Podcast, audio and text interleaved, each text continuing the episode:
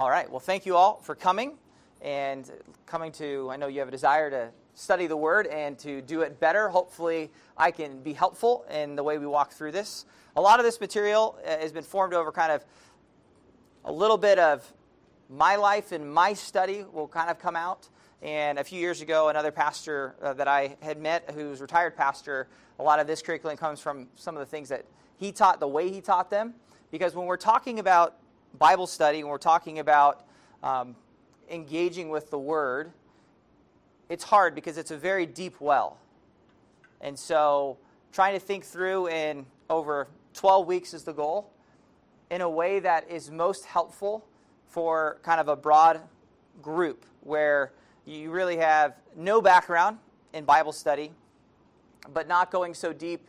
And honestly, what you'll find, and I found, is that the more you're in the Word, and I love study Bibles and I love my commentaries, but the more you fight to understand the Word as God delivered it to us, yes, there is a cultural gap, yes, there is a time gap, but the more you're in the Word and you fight to understand, I think the more blessed and the more confident you're going to be when you read God's Word. This is what God said. And that's really the goal of this, is that you have confidence when you read the scriptures that you're not going to be saying, this is what Josh says. You're not going to say, this is what Terry says, but you're going to be confident to go, this is what God says. And when you're confident, this is what God says, it, will transform the way you interact with people. It'll transform the way you give advice because of that, that conviction. So, this is kind of a, a general introduction to, to how to study your Bible, but also with the goal over the coming weeks to have a system in place um, for you to study uh, the scriptures. Uh, the phrase, if you give a man, you know, fish, you feed him for a day, but if you teach him how to fish, feed him for a lifetime. That, that's the goal of this class, is to help you learn to fish. Uh, the pond, obviously, is the scriptures, um, and teach you confidently to identify what God is saying in his word. And the issue often beyond that, I like this quote by Mark Twain, who is not a believer, is in, in Mark Twain fashion. My kids seem to love ain't. Like, ain't's not a word, but Mark Twain liked it. And he said, It ain't the parts of the Bible that I can't understand that bother me, it is the parts that I do understand. And so, even though you will find parts of Scripture difficult, you'll find um, difficult parts most of it is more understandable, and those really, I think the clarity of Scripture absolutely is there. And um, if we study the Word, we're going to be able to find and know what God wants us to understand. I think for the most part, when we come to study our Bibles, and you have all been there at some point, a lot of you have started a new Bible reading plan, which is a good way to get started and a good way to start trying to systematically start approaching things. Um, having a plan is, is, is step one. But what I have found is, and I've been there myself, especially when I was a young believer, is that I read fairly randomly. And as I read the scripture randomly, sometimes it impacted me, sometimes it didn't. Um, sometimes it was just checking the box, and you get into genealogies, and, and I didn't know what I was reading, but doggone it, I was going to read through the Bible in a year, and so next, next, next. But if you commit to reading more intentionally, which I will argue a little bit later. That's the difference, I think, distinctively between study and reading. And I, and I think we want to be students of the word ultimately. What it's going to do is, is sharpen your aim. The way I think of it is, best illustration I have is the book of Colossians. So some of you have spent time with me in Bible studies and things. And if I asked you what the, the book of Colossians was about, and you said, which most commentaries are going to say in some way, shape, or form, that it's about Jesus, you are right. Colossians is about Jesus. And so is the Gospel of John, and so is Matthew, and so is Mark, and so is Luke. Um, obviously, it's distinctly about Jesus and the supremacy of Christ. A lot of times you'll see that title in your study Bibles. But if we start getting through, well, how is it distinctive? How is Colossians specifically or particularly commenting on Christ? It's those kinds of questions that I think we can take deeper. And what you'll find and be surprised by is a lot of the study Bibles and commentaries give broad, unhelpful answers. And I'm going to encourage you to fight to try to sharpen that and, and use the text to say, hey, if you answer, broadly speaking, Colossians is about Jesus, you're not wrong, but I think there's a more helpful way to understand what Paul's writing about, particularly about Christ. Another one would be Philippians. Um, when you come to Philippians, most people I probably have heard at some point when you think of Philippians. I know growing up, I may not have paid a lot of attention, but it's like, yeah, Philippians joy, Philippians joy, Philippians joy. And joy is a huge topic in Philippians. But I think as we'll get into things, you start to go, is that really what you would argue Philippians is about? Is that what he's really trying to, to write about? And trying to say, is there, is there a topic that is more central, or as I said, that kind of musical analogy, the melodic line that's more particular in that? And so we want to come and we want to sharpen our aim and really, like I said, have the conviction that 2 Timothy 2.15, that there's a right way. So 2 Timothy 2.15, be diligent to present yourself approved to God as a workman who does not need to be ashamed, accurately handling the word of truth. Um, the literal translation is a fun one here. It says literally accurately handling is the idea of cutting it straight, making a straight line, making a perfect cut. And we want to be a workman who's making a perfect line, a perfect cut. Um, if you've done any woodworking, and you, especially if you've worked with any trim, you know, I'm not very good at making a perfect cut. Um, my work would not be approved. But you want to hire someone who does it accurately, who does it approved. And that's why we want to be as workmen, students of the word. So this is really a metaphor of a workman. It's a picture to say you're like the craftsman when it comes to Scripture, desiring to be accurate, cutting it straight. Now, what that means on the flip side there's a right way to put on trim, and there's a wrong way to put on trim. And there's a right way to interpret Scripture, there's a right way to handle Scripture, and there's a wrong way to interpret Scripture. And that, in a more pluralistic, postmodern world, is difficult for people. And you have to have conviction to say, no, this is the way language works. Um, we didn't invent the rules, God invented language. And we're going to talk a little bit more about that and get into those definitions. But having a conviction, there's a right way. We want to do it the right way. Some simple definitions. Um, looking at this so you guys kind of know what I'm talking about. When I say hermeneutics, I won't use that term much, but it's important when you come to the study of Scripture. If you look for how to study the Bible, you're going to be looking in that general section that's called hermeneutics, which is simply the art and science of interpreting the Bible. Exegesis, which is looking at the act of ascertaining the original meaning of the text, which is what we're going to try to engage in. The main thing, and we're going to emphasize this over the coming weeks, is we're going to look at exegesis, which is really going to be observation for the most part. Um, we're going to look at observing the text. What does the text set, said, uh, says? Well, what does the author mean? We're not going to be looking as much at the implication. And I will eventually argue next week there's a reason for that. And I think if you spend the right amount of time observing the text, the context of the text, then the implication or the application will fall into place. It's not going to be the hard part when it comes to that. The hard part is getting it right. If you skip the observation, if you skip right to the application, that's where people get in trouble. Um, when we get to then not just studying what it's saying, but to let me tell you what it means, that's when you're moving into the realm of exposition. And so you're going to hear that word a lot around church expositional preaching. And all I mean by that, this isn't a academic definition, but I, the one I typically give, which is to say the goal of any exposition, so any good expositional sermon, is going to say, what is Revelation 7 about? And although I may not have what some would call an exegetical outline, and maybe a little bit more of an applicational outline or something like that, ultimately, if you broke apart the sermon, you're going to find that the main point that I believe the Holy Spirit through John is trying to make in Revelation 7, that's the same main point I'm going to try to make this morning. And that's the main point of the passage is the main point of the message. That's a good one to remember, especially as you look for things, because um, we're going to see in some of what I would consider errors of Bible study, you start to understand how sermons get made and how the end product, the, the issue happened up front.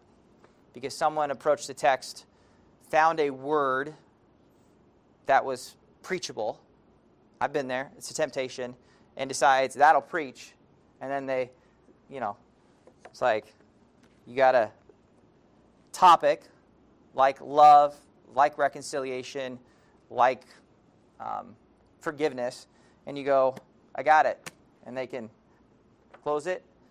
They got a verse that talks about forgiveness, and then they'll preach an entire sermon on forgiveness.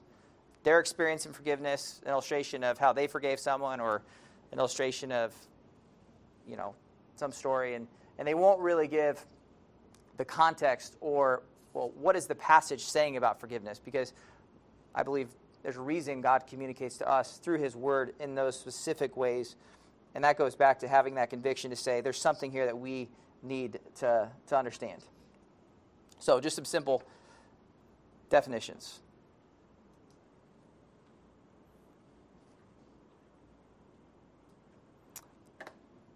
The commitment here that 2 Timothy 3 16, 17, that you and I, when we engage Scripture, we want to have it impact us.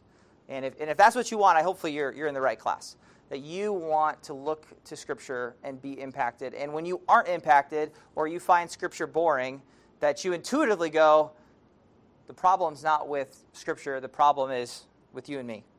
Because we believe, 2 Timothy 3.16, that all Scripture is God-breathed and profitable for teaching, for reproof, for correction, for training in righteousness, so that the man of God may be equipped, having been thoroughly equipped for every good work. So we really believe that all of Scripture, even the genealogies, even the 144,000, which at first glance you're just going, I, I, what am I going to preach on? 144,000, 12 tribes. This is even a unique today, this morning, listing of the 12 tribes. Dan gets kicked out of the tribes. Uh, Ephraim's kicked out. Joseph's put back in. You're going, what's going on? And you just have to be committed up front. There's profit. This was put in Scripture for a reason.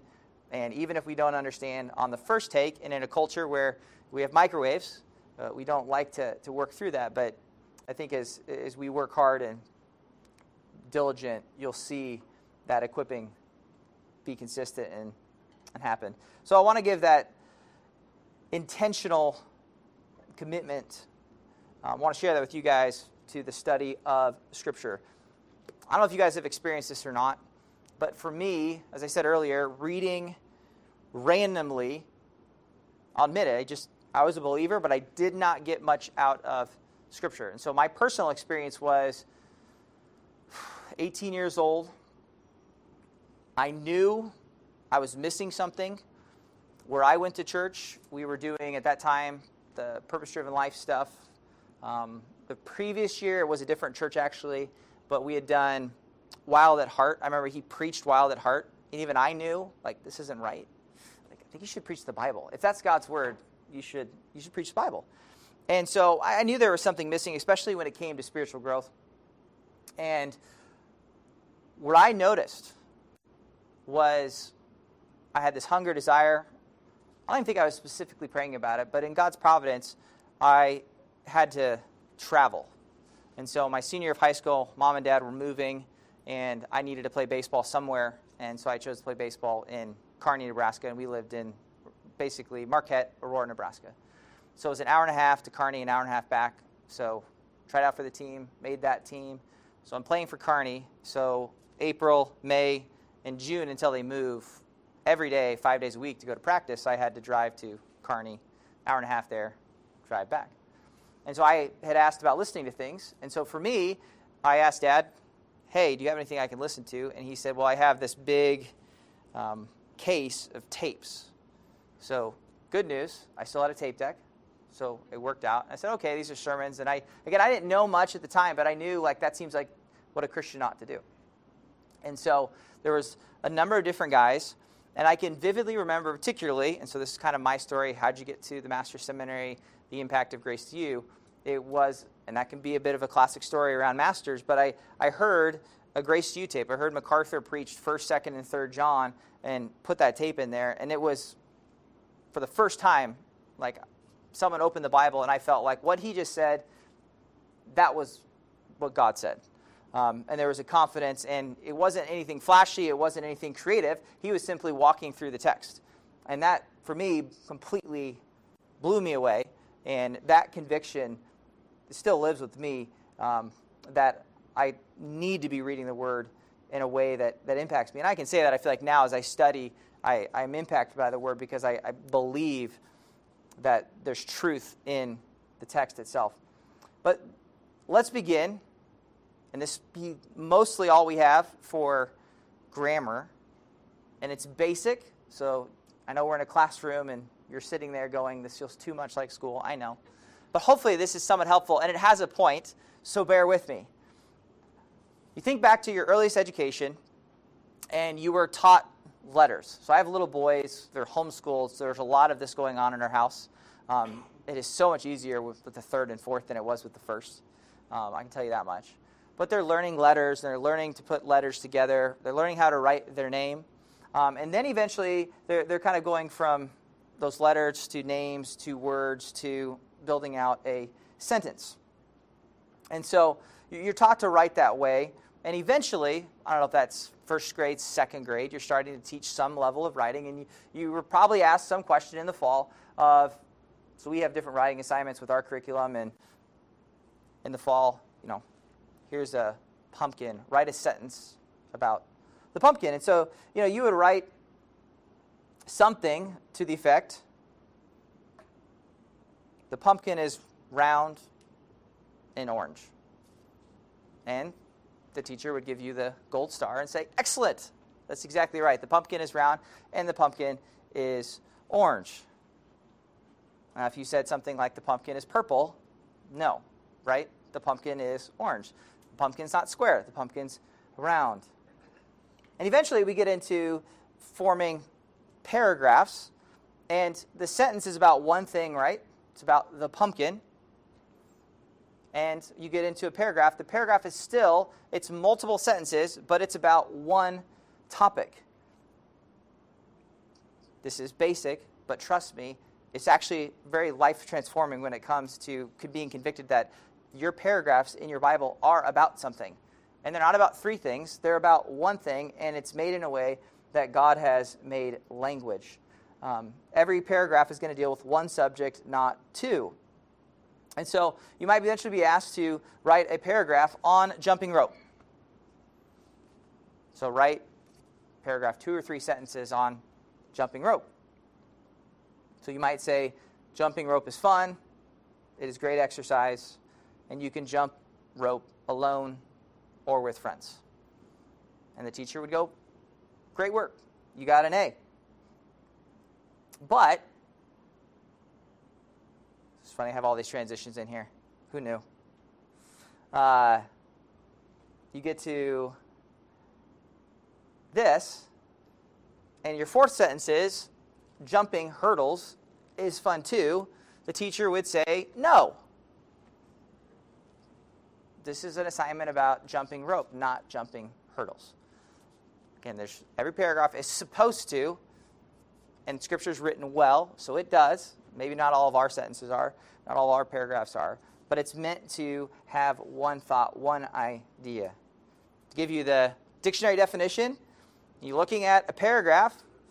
It is a subdivision of written composition that consists of one or more sentences and deals with, Webster agrees, one point or gives the words of one speaker and begins on a new, usually indented line. I just want to highlight the fact that it deals with a single point.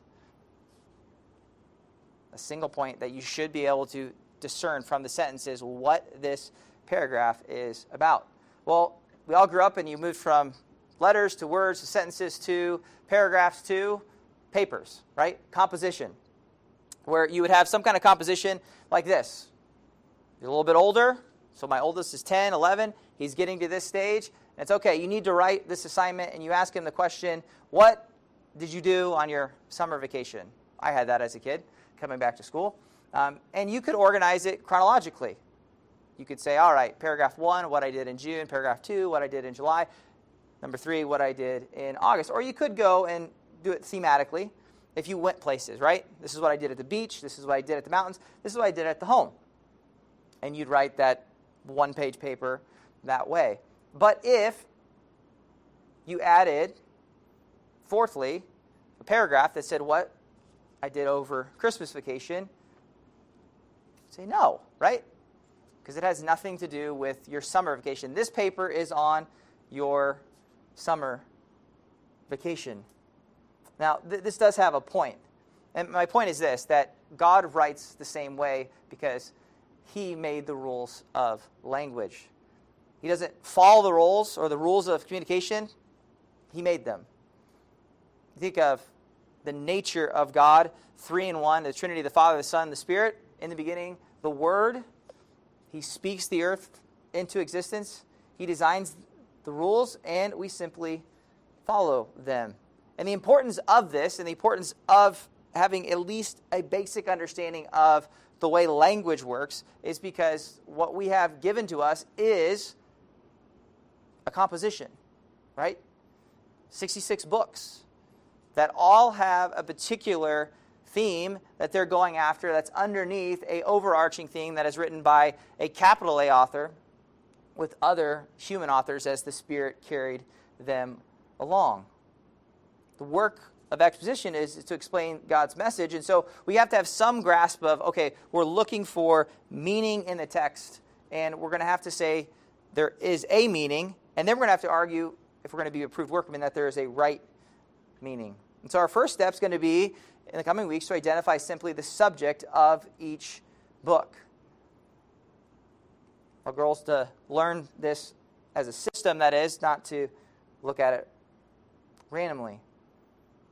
But before we head there, all we want to do is spend a little bit more time on rules and some basic rules that almost as shocking but I know, and I engaged in this in seminary for the first time, I think, when someone said it, and it almost hit me because of the, the kind of the culture we swim in is, I don't know if that's true or not. And then, of course, you went, no, no, that's, that's absolutely true.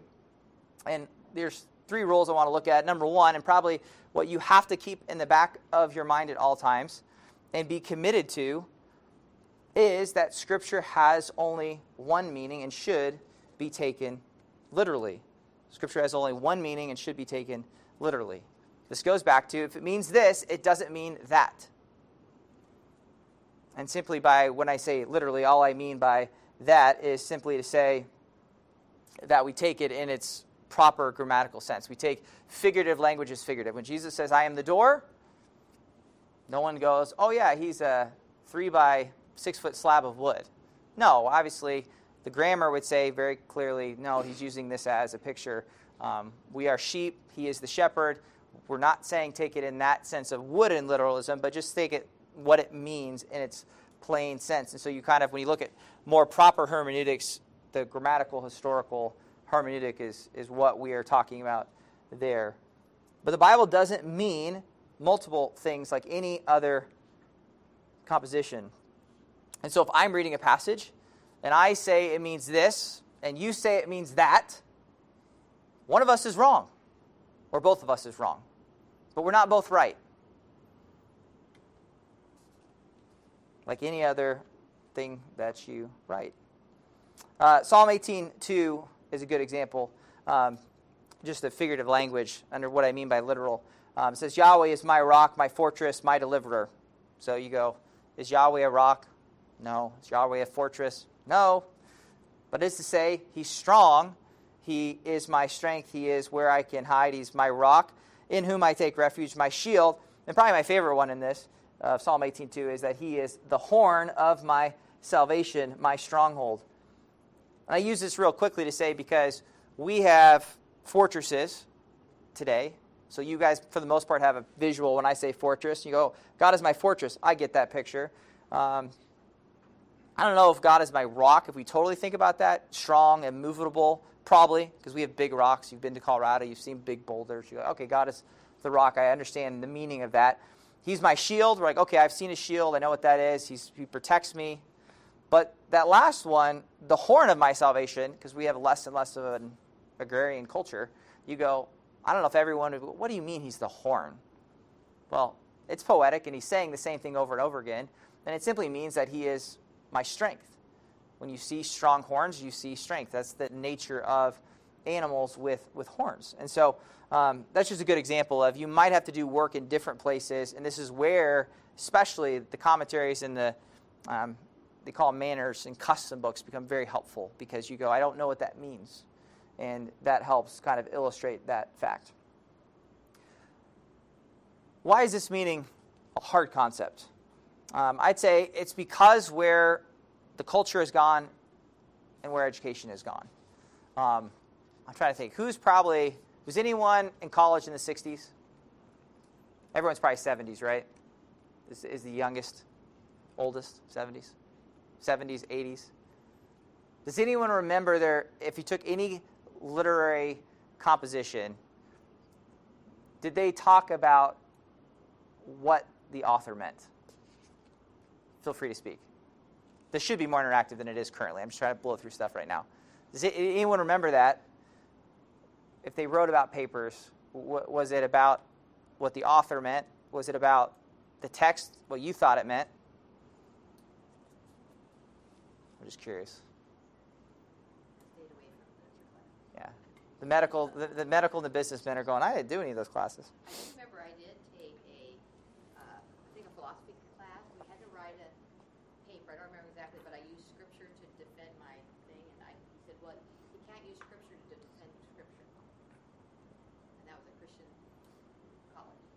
Right. I didn't think that was right. well, there was pretty much a consensus at one point, if you follow this trace in, in language and in, in, philosophy is part of this, um, where the culture, for the most part, even into the 40s, 50s, and 60s, although you can find the philosophers that already started to make headway, that for the most part, the culture still believed um, an authorial intent. Probably the classic illustration is the Constitution, right? Everyone's going like, what did the framers mean when they wrote this, right?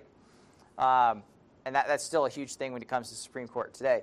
But the movement was away from the author, and it kind of moved into the text. And everyone, now the meaning starts to reside inside of not the author, what does he mean, but, well, let's take the text. And I actually think this is probably something that's more common. People don't realize it in the church today.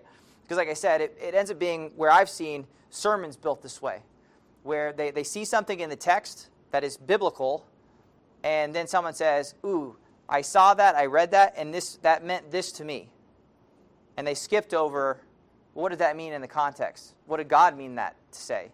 And they just jumped on, well, this made me think of this situation. And it could be an entire sermon that nothing necessarily is heretical about it, but they didn't ever ask the question, what did the author intend? They simply jumped right to, I saw the text and I decided the text um, means this. Probably the, the theological illustration for this is if you're familiar at all with liberation theology. And so you think of Galatians, it's uh, for freedom that Christ set us free. And they grabbed freedom, and we're Americans and we love freedom. And so you said, well, that means that Christ is setting us free from all strongholds. He's setting us free from all people, from all oppressors. There's a popular term today. And so you saw that movement start to take hold, and people starting to use the scriptures. In fact, oh, where are we at now? 14, 15 years ago. If anyone remember, I know some of you are old enough to remember this.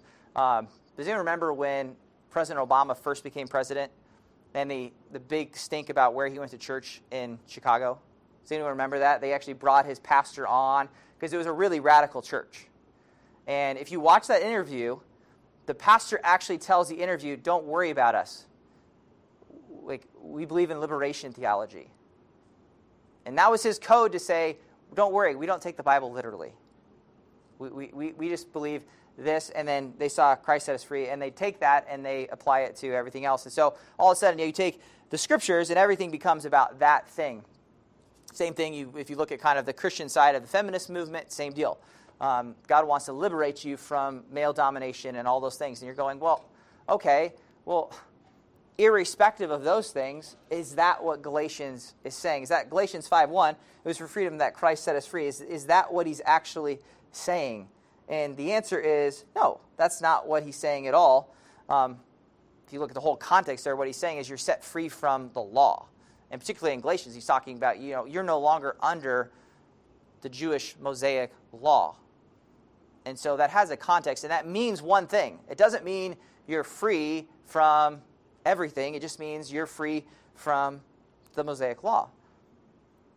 And you need to have the context to understand that. But there's a couple ways that that has moved, again, from author to the text to eventually you kind of have the reader response movement where the meaning is now in you.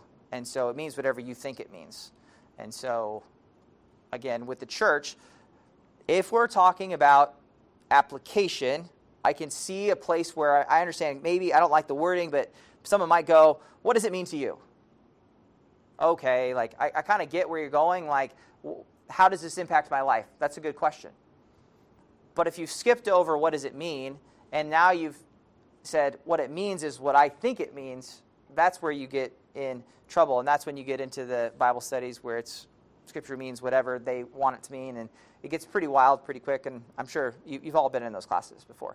Um, and it goes back to not having the conviction over rule one that there is a single meaning. Are there implications? Yes. Is it going to have different application for people's lives? Sure. But it is to say what means this. And God meant this, and we need to work hard to discover what that single meaning is. Second rule uh, that is extremely important here is let's see here. I have that mislabeled. This is rule two. Let's see here. Am I right about that? No, this is rule two. Rule two. We're, we're okay. Uh, scripture is only one meaning, and it's the meaning intended by the author and the author. That is to say, which we just talked about. I guess I got ahead of myself. Um, but going back to the first rule, that it has only one meaning, it should be taken literally. Rule number one. Number two, that it should be understood as meaning intended by the author, author. And so just capital A versus little a, understanding 1 Peter 1 20, verse 20 through 21 uh, that know this, first of all, that no prophecy of Scripture comes by one's own interpretation, for no prophecy was ever made by the will of man, but men, being moved by the Holy Spirit, spoke from God. That is to say, we understand that Scripture comes through humans, through writers, but there, there is a divine author behind all of that, um, which, if you get into more advanced, I guess is the word I might use, hermeneutics, a lot of these questions over New Testament use of the Old Testament and things start to come into play. And um, I don't ever think they're at odds. I'll put it that way for, for now. Um, some people put them at odds, and I don't think that's right. I think, does the author always know as much as we think he knows? I think he probably knows more than we think, but clearly he doesn't know everything. But he does know, when you get to prophetic passages, I think, trajectory. Um, but that's a little bit down, down that road. Thirdly, though, looking at this is simply to look at context. So, context, context, context. Context is king. Uh, to interpret words in harmony with their meaning in the times of the author. So, we're going to use a lot of illustrations here uh, with the rest of our time and look at this because this is where people use God's words with God's authority and someone's going to hear something and their conscience is going to be bound by it because they're going to go, wow, especially if someone with any authority like a pastor teaches it, they're going to say, this scripture means this for your life. And if it's wrong, they're going to still feel bound to it because their, their conscience is going to them. And so we want to be careful. And the way to be careful in this is to not lift verses out of context. So don't take a single verse and lift it out of context. Uh, you can quote a single verse, I think that's fine. But again, make sure you know what's come before and, and what's come after. And, and really, there's a lot more, I think we'll see this over time, power when you really understand that. Uh, so a couple examples. 2 Thessalonians 2.15, So then, brothers, stand firm and hold to the traditions which you were taught, whether by word of mouth or by letter from us. And so, what's the understanding of hold to the traditions? The verse has been used a lot of different ways, but church does things the way they've always done it, and you need to hold to the traditions. It's kind of an interesting world. Um, because even just seeing generational divide. But I had an older couple that was actually, I thought it was so interesting because for me, the last 10, 15 years, um, I've done a lot of, I've sung a lot of hymns. Uh, when I was at Grace Church, was pretty involved with people who did a lot of writing in the modern hymn movement. I, I really love the Gettys. And so I have no allergic reaction to hymnals. I like hymnals. I was in choir. I know how to read music. I like hymnals. And so we had bought the, you know, we have the Grace hymnals. I sing out of a hymnal with the kids, and, and I like hymnals. And I thought it was so interesting. This was a godly couple, and they were horrified at the idea of using hymnals. And I, am like, what, what's going on here? And they're going like, you have no idea. Like our church split over this. Like when we went to singing off the wall, which I'd never heard that phrase before. It's like, oh yeah, I guess we sing off the wall. Um, they went to overheads, and they they like, no, like this was a nightmare. Like you don't want to go like the, the whole concept of singing from hymnals triggered that kind of tradition, that kind of cultural fight with them and the churches they grew up in. They're like, no, we, we don't want to be at a church that sings from hymnals. Um, and I always remember thinking that was interesting because they were older and godly, and I thought, well, this is weird. The young person is like okay with this, but you're worried about it.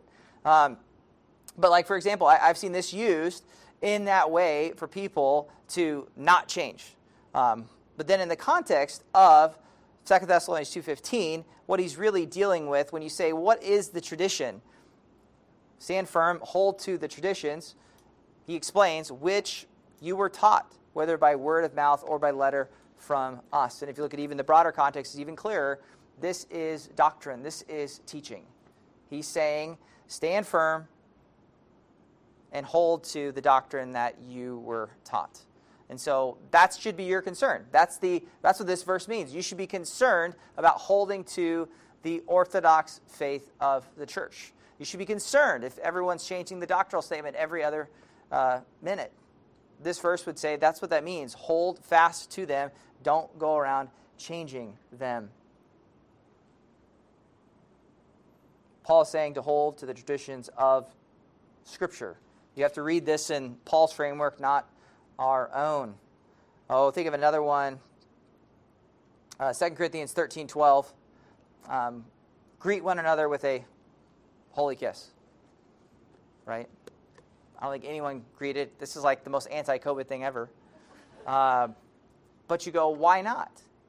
Because we, I mean, I actually like people who are like, we should do that in the sense that like, they want to be obedient to Scripture. But you start to go, okay, is that a pattern? Is that telling you what happened in their culture when they greeted one another? Or is that telling you this is how you should greet one another, period, all cultures, all time, all places? And I think most people are on the same side that they go, no, that's, that's not one we're really tempted with. Um, another one that recently came up, uh, looking at Revelation. Um, oh, is it two or three? I think I'd know that, huh? I'm going to say three. With Revelation 3, with the church of Laodicea, I was trying to think of a couple that I, have ran into recently that were really, really helpful of understanding what it meant. So, um, with the church of Laodicea, Revelation 3, verse 16, it says, or 15, I know your deeds, that you are neither cold nor hot. I wish that you were cold or hot. So, because you are lukewarm and neither hot nor cold, I will spit you out of my mouth. Well, I had always, up until the point where I taught that and actually had done some reading, I don't know why. I mean, I just read through it quickly and just thought, okay, don't be lukewarm because it's a lukewarm church. And you want to be hot, not cold, right? And then you start reading it, you're going, well, it's interesting. Is he saying, actually, I'd like you to be hot? I'd like you to be cold. Okay? And then I started reading different things, and you start reading, you go, some people argue that actually it's better to be, like the, the first Peter, better to be a believer or an unbeliever. In other words, God would rather have you um, reject him than be lukewarm. Which it's like, well, I kind of get your point there, and you can maybe look at some other passages. Um, but when you understand the background of the context of that verse in Laodicea, it makes a lot more sense. And so we looked at that in the sermon, but that Hierapolis had hot springs that had medicinal purposes. They would understand hot water is a good thing. They had cold springs that came from Colossae, which would be a good thing. And in their city, by the time I got there, everything basically became lukewarm. And they tried to pipe water in, and it always got nasty. And it just became a complete gag reflex. So now you're reading this and you're going like, okay, well I understand what's going on in that city. And so we like hot things like coffee, and we like cold things, but no one likes lukewarm things. And he's saying, because you are lukewarm, neither hot nor cold, I will spit you out of my mouth. And now it makes a lot of sense because you're going, oh, if you had tasted their lukewarm, nasty water, you'd spit it out. Um, he's still technically saying a very similar thing, but, I, but that's one of those where I, I didn't really understand the full context without some extra study and help and made me understand, oh, this makes way more sense why that picture. And that's where you really get into the challenges when you start dealing with pictures in uh, the New Testament. Uh, 1 Thessalonians 5 22 uh, is another one. Abstain from every form of evil. That's a good memory verse. But if you filled in the blank, I'm curious, has anyone been taught this verse before and willing to share what they were taught?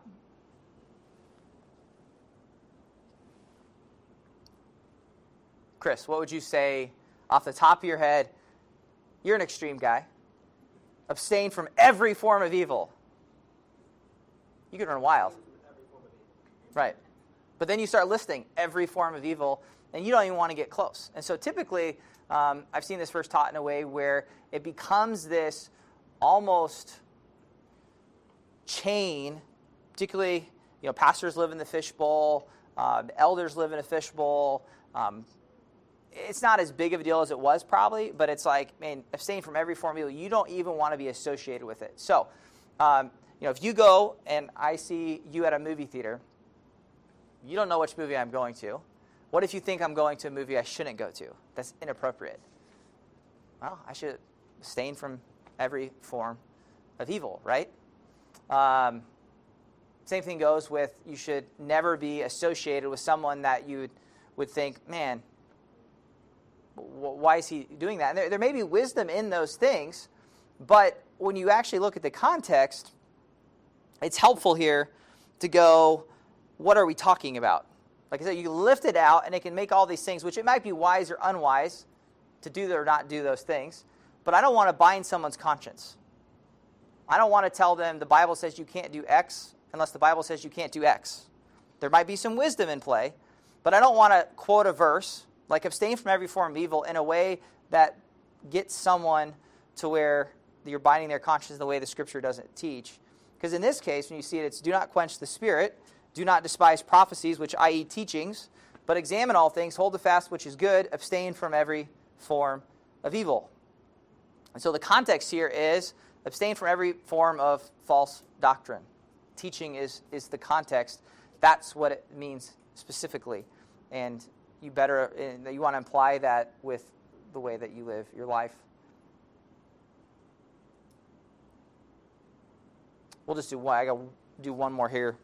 Um, and, I, and I know a lot of you guys have interacted with this one um, plenty. Um, but that uh, Philippians 4.13, that I can do all things through him who strengthens, strengthens me. I grew up around Fellowship Christian Athletes. Um, I remember being in Estes Park with the power team and big, strong guys ripping phone books, and they loved this verse. And so they would, you know, lift more weight than you've ever seen and then they would kind of do a little devotional and say, you know, I could do all things, and they'd add five more pounds, and they'd barely get it up, right? And then everyone would be like, try more, try more. You know, they put five more pounds on, and they'd barely get it up because I can do all things through Christ who strengthens me. Um, of course, you know, if you're sitting in the audience wondering, it's like, well, put another plate on, right? I mean, if you can do all things, Let's see something really dramatic. But it's usually within that limit. And, you know, I, I get it. They're trying to be you know, encourage the kids, whatever. But I go, no, no, no, that's, that's not what Philippians 4.13 is. It's not about physical feats. And so, like Tim Tebow, but, you know, Philippians 4.13 is on the eye black, and you're going, I know what he means, um, but this verse is not talking about athletics. Is there an implication for contentment in winning and losing? Absolutely. Um, so you can learn from it. But if you look at the full context of Philippians 4, in light of Paul's poverty, being in prison, that it's very clear he's saying, I can be joyful and content with much, and I can be joyful and content with little. I can do all things through him who strengthens me. He can be joyful, he can be um, thankful to the Lord in ministry, even if it's in prison or if it's freedom about. And so you go, that's what he means by that. And so you, you understand if you lift it out of context, you can make a verse almost say anything you want it to say if you do that. And so we don't want to do that. We want to accurately uh, divide the, the truth. Um,